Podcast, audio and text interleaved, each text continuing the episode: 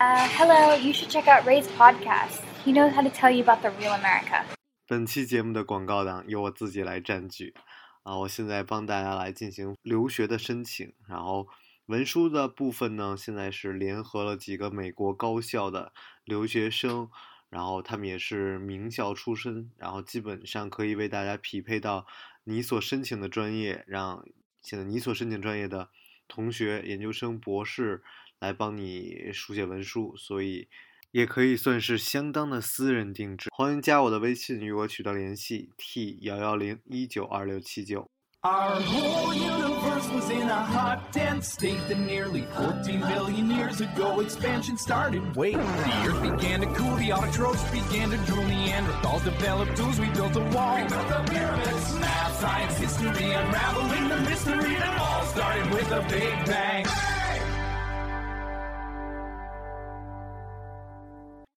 Hello，大家好，欢迎收听本期的老马侃斯里兰卡，我是老马。我是乐公子。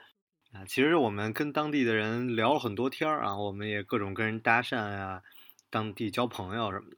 嗯，嗯，其实交不了什么朋友，呃，跟您想跟您交朋友人挺多，但你得我得不在旁边儿。然后我们当时就问说，这当地的收入水平是什么样儿？然后我们那房东老太太就说，当地的这个大学生吧，然后嗯毕业了以后进银行，一嗯个月能拿八百美金，就非常不错了八百美金相当于啊。嗯五六千块钱五六千块钱人民币吧。我说那老太太您可赚的不少啊，我们这一个房间六十多美金，您 那么多房间，您这挣的比大学生挣的多多了。我们从小镇呢，有的时候下午没事儿或者嗯不冲浪的时候呢，就会开去旁边的有一个叫加勒的城市，对你总是喊它为旮旯儿，对，英文是旮旯儿。啊嗯，，旮旯儿啊，但是旮旯儿呢，有时候也是为了吃顿好的。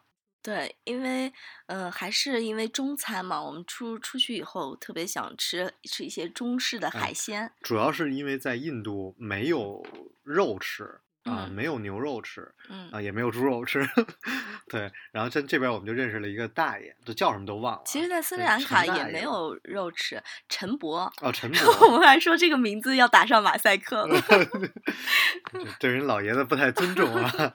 哎，陈伯他们家是炒的粤菜啊，对，啊，其实他夫人也是呃当地的这个华华人但是不会讲中文。因为是从小是出生在这儿的，其实相当于当地人了，已对经，是。然后我们就很羡慕说，哎呦，您这生活多好啊，嗯是吧？他说好什么好啊？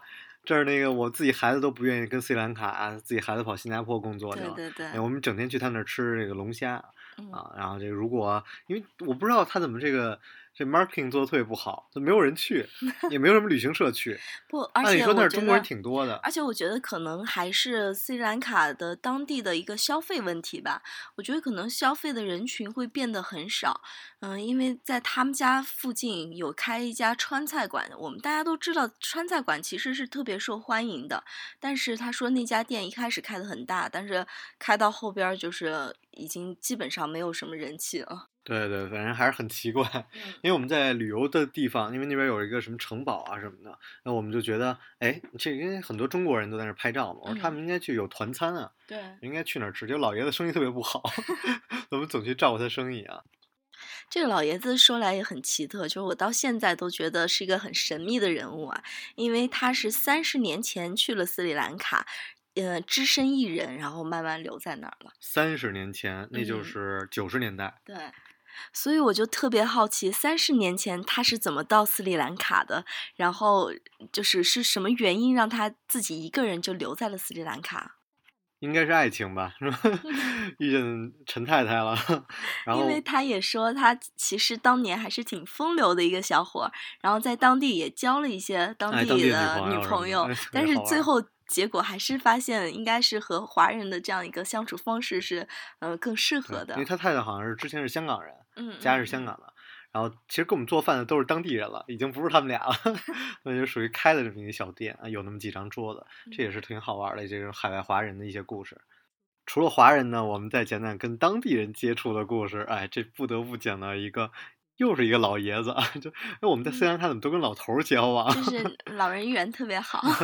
老人缘特别好啊。呃，有我们在这个古堡，哎，这有一个古堡啊，古嗯堡这儿呢有一个教堂，然后嗯是伊斯兰教堂。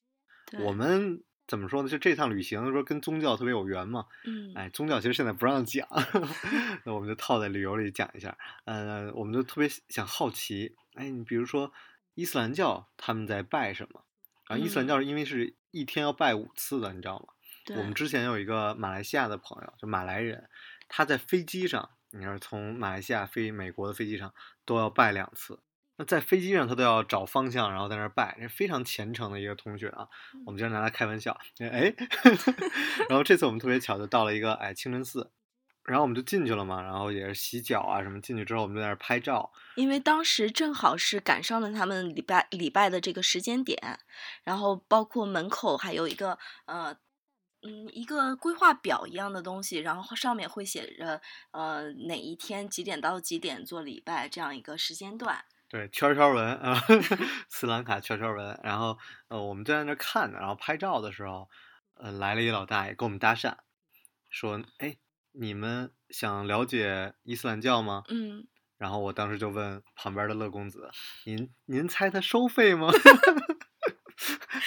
然后那个乐公子说：“这应该不会吧？”我说：“那我们就跟老爷子聊一聊。”老爷子就开始给我们讲，让他们一天啊，早太阳升起来的时候要拜一下，是吧？然后中午的时候要拜，然后就嗯是太阳落下的时候，所以它其实不同的季节，它的那个礼拜的时间点是很随机的，所以它那个计规划板上的时间是一直会有擦了重新写的痕迹，因为它完全就是根据这个日出日落的时间点去规定这个时间的。对。然后我有个问我说：“为什么哎像你们都不允许看自己的太太，就是脸会遮起来嘛？”他们就是嗯这样，就是说少女的时候呢是脸嗯会让你看，嗯但是他们很多结婚之后就会戴面纱。嗯然后就他就说说你看你买一个宝石，嗯是不是就是很珍贵？然后但这么好的东西只想放在家里欣赏，不想给别人看呢？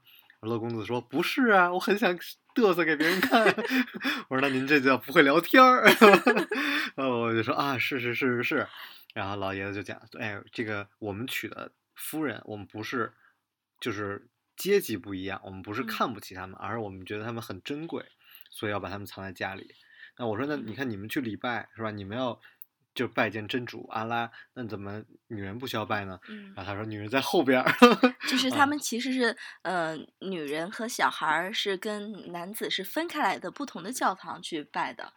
嗯，但是虽然说他这个解释，嗯、听上去是很浪漫的，但是我我同时仍仍然是觉得他把女性这样一个角色物化了，就变成你所拥有的一个宝石，而你可同可以同时拥有很多宝石。那其实，在伊斯兰教里是怎么说呢？是男女，就女性嗯是基本不工作的，嗯嗯对。然后，所以他这个当然是不需要去这样的一个，而且怎么讲，就是对于一夫多妻，因为你讲到伊斯兰教，就很容易讲到一夫多妻嘛，嗯就是有很多的历史原因，就你必须要看到，包括为什么就是啊，中东很多国家会一夫多妻，是因为战争，呃，留下了很多女人在家里，所以一夫多妻也是解决这个的一个问题啊。我们讲回斯里兰卡这老大爷啊，嗯就是又又很好玩儿，他就给我们讲着讲着讲着就说，哎，要不去我们家做客呀？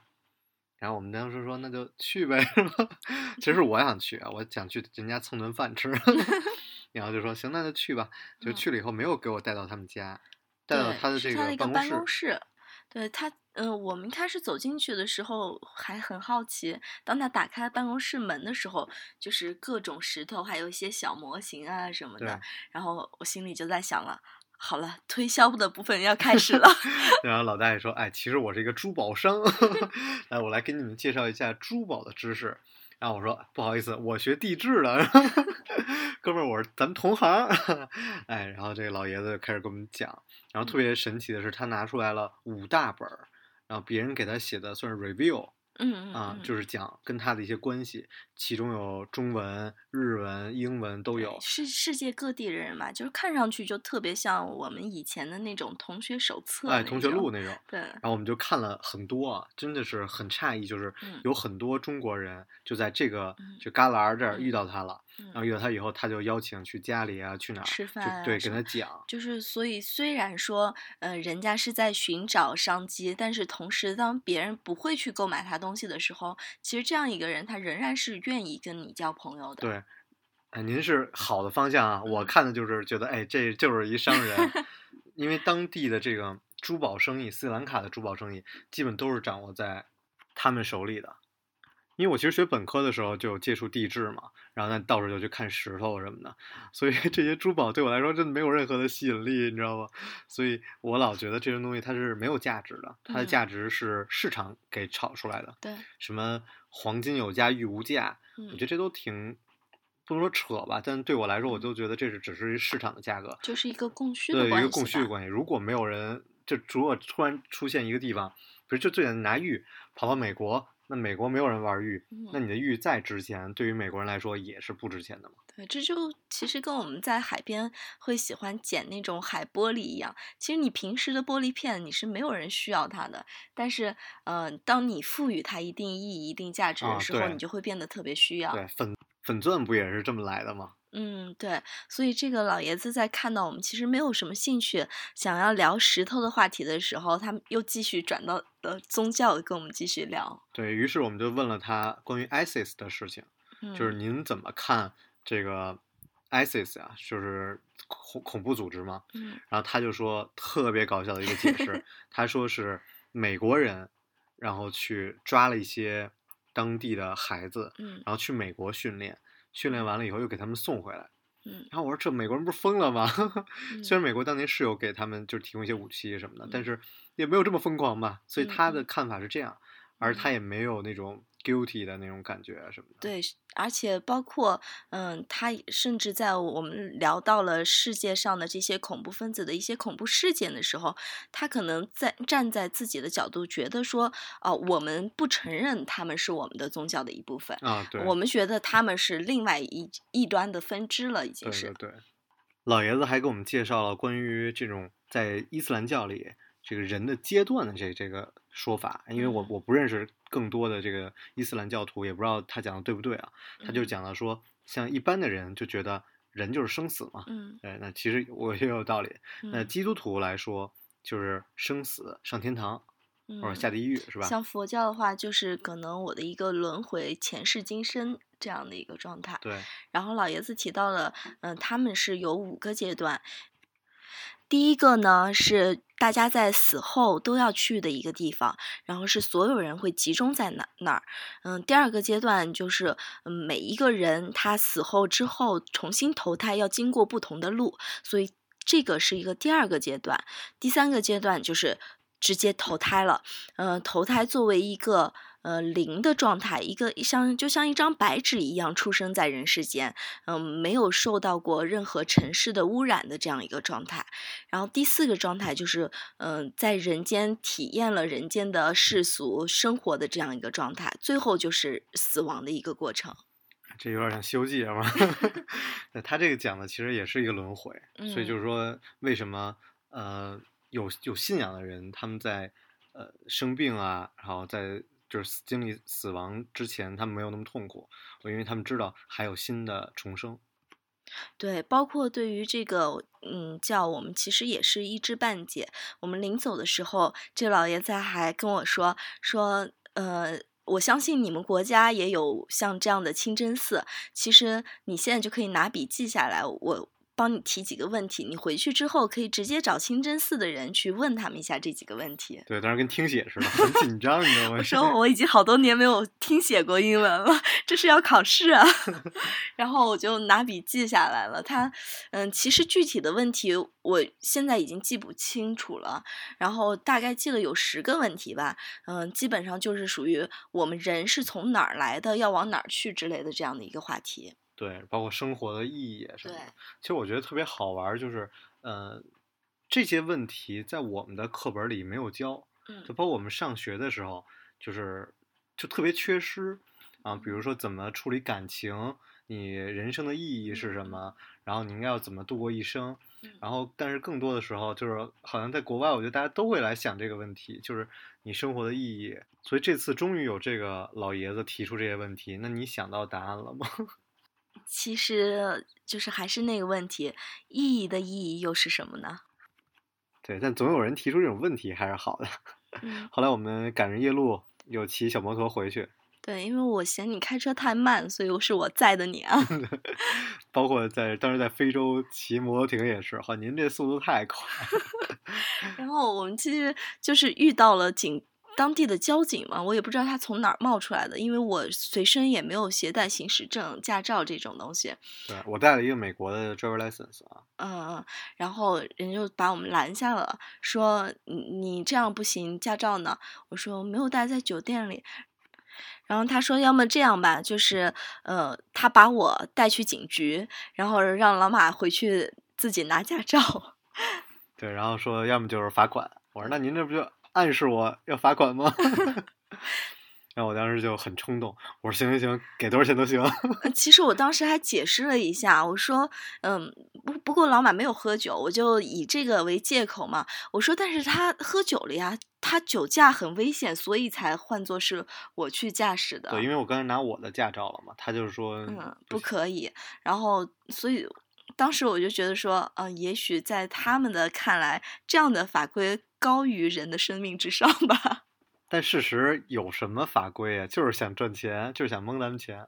我当时也说了呀，我说，呃，要么你就我们就跟他回去去警警警局待一会儿就好了呀。对，主要是您这个脾气太暴了，没有，我觉得说在出门在外就是就中国人的习惯就是给给钱，哎，息事宁人。嗯，然后您老跟人讲 正义，那第二天就坐飞机了呢，讲正义，然后给人塞了钱啊，嗯，塞了二十美金。但我们回去的时候，就是跟我们很熟的那个对门小哥也跟我们说，哎呀，其实他就是要钱，你应该真跟我们说的呀，对啊，对，但其实怎么可能呢？是吧？嗯嗯但是中国人这种就是到处喜欢给人塞钱来息事宁人，确实嗯不好，嗯老被人欺负。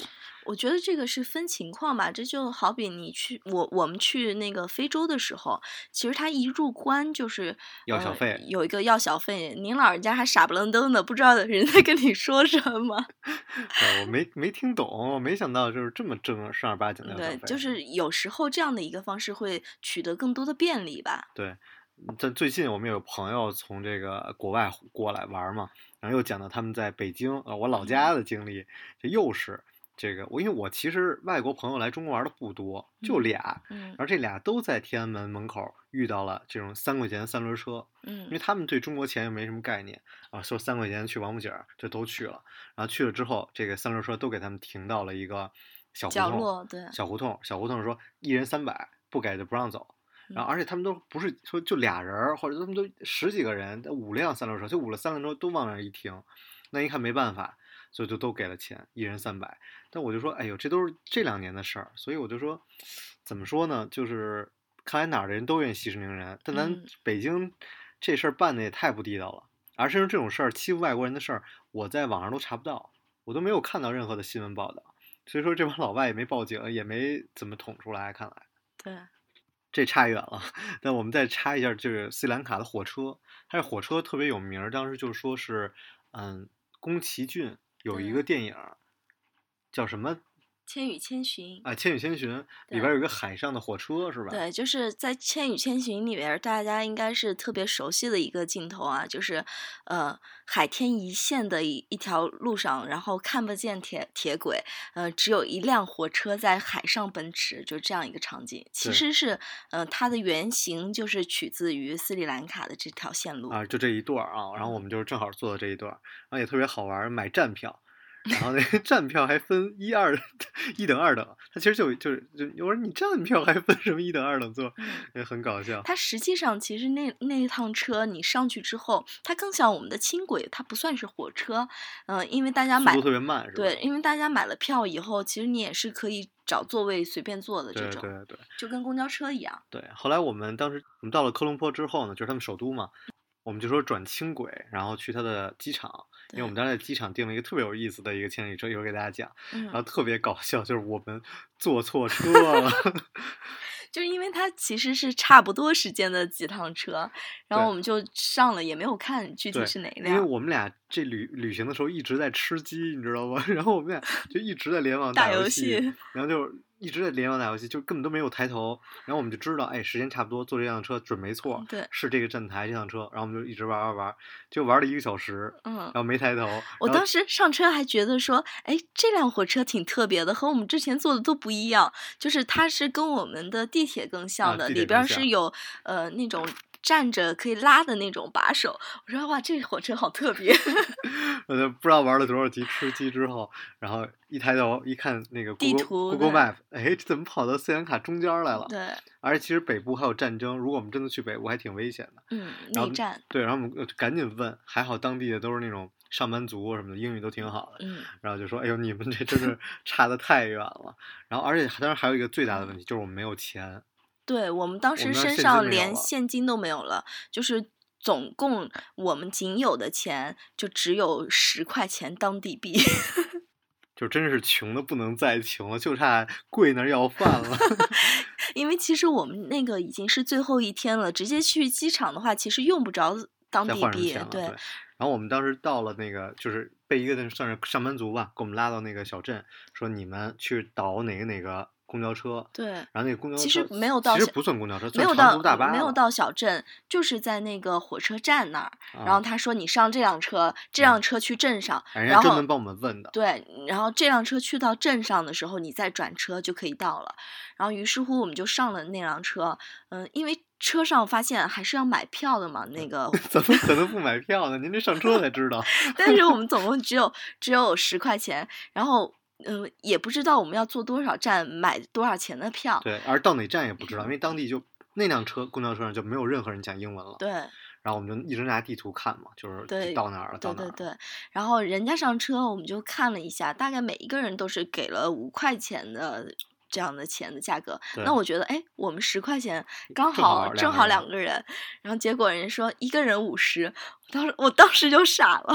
对，但其实说实话，就是那哥们儿就是蒙我们，就是我就觉得他看到外国人都想宰一刀，就无论在哪个国家，是吧？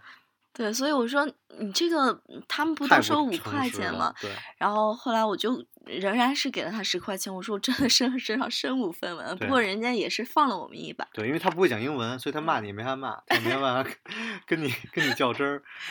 我们历经了千辛万苦之后啊，终于就是这个到了这个酒店。嗯这其实不算酒店了，这是正经的，叫 hostel，正经嗯的青年旅社，就是您最想住的。其实我们这整趟行程就住了这么一晚上。对哎，它这是一个嗯，拿集装箱改的对青年旅社。对，其实国内挺多的，我后来回国发现，其实国内很挺多的，但是我当时没住过嘛。而嗯那个它那个布景啊，就特别特别像吃鸡。对 而且因为正好它那个集装箱酒店，也就是在野外，它后面那一片丛树林中。对，蚊子特别多。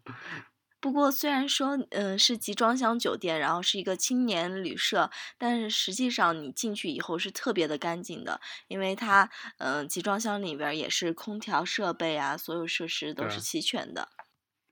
所以我们在这样的旅程中，又再一次成为了上下铺的兄弟啊。对，之前都是在火车上上下铺的兄弟。对嗯，包括其实这样这样一个小酒店，它仍然会提供一些别的设施，就是比如说像租借一些自行车呀，可以去当地玩儿。对，而且我们其实，嗯、住这个酒店的原因就是我们当时玩那个吃鸡游戏玩的特别火，所以特别想身临其境一下。嗯，我们在那会儿的时候也是，呃，拍了一个视频啊。对对，因为它也是好几层嘛，就是不只是一层集装箱，那弄了好好几层。嗯，而且其实，在当地所有的住在这儿的人都是为了转机或者刚下飞机什么的，而这附近也没有什么玩的东西。那么吃的东西就特别的 local 了。我们的对面有一个算是大车店，就全是那种卡车司机吃饭的地儿。嗯，然后吃了一下，实在是太难吃了，然后就是就就是很快餐的那很种。很快餐。然后我们就吃了两口，然后说算了，还是找个旁边的酒店去吃吧。哎，我们又找了一个附近的一个五星级酒店去吃饭。嗯斯里兰卡其实特别大，然后有很多的寺庙，然后也有很多的旅游景点，但是我们其实都没有去。没有去，因为它除了海滩风貌以外，它还很多的嗯、丛林风景。哎，丛林也很好玩。对，包括也提当地人也提到，他们有很多地方被称之为小非洲。啊，然后我说我们刚从非洲回来，你觉得我们还有必要去吗？其实有必要，其实有必要，都不一样，嗯是吧？嗯，尽管有很多缺陷啊，很多遗憾， 但没关系，旅行嘛，最重要就是身边人跟自己玩的开心就好了。嗯，好，那这就是本期的老马侃斯里兰卡，我是老马，我是乐公子，我们下期节目再见，再见。拜拜。どこにいるの窓のそばにいるよ何をしてるの何にもして Money.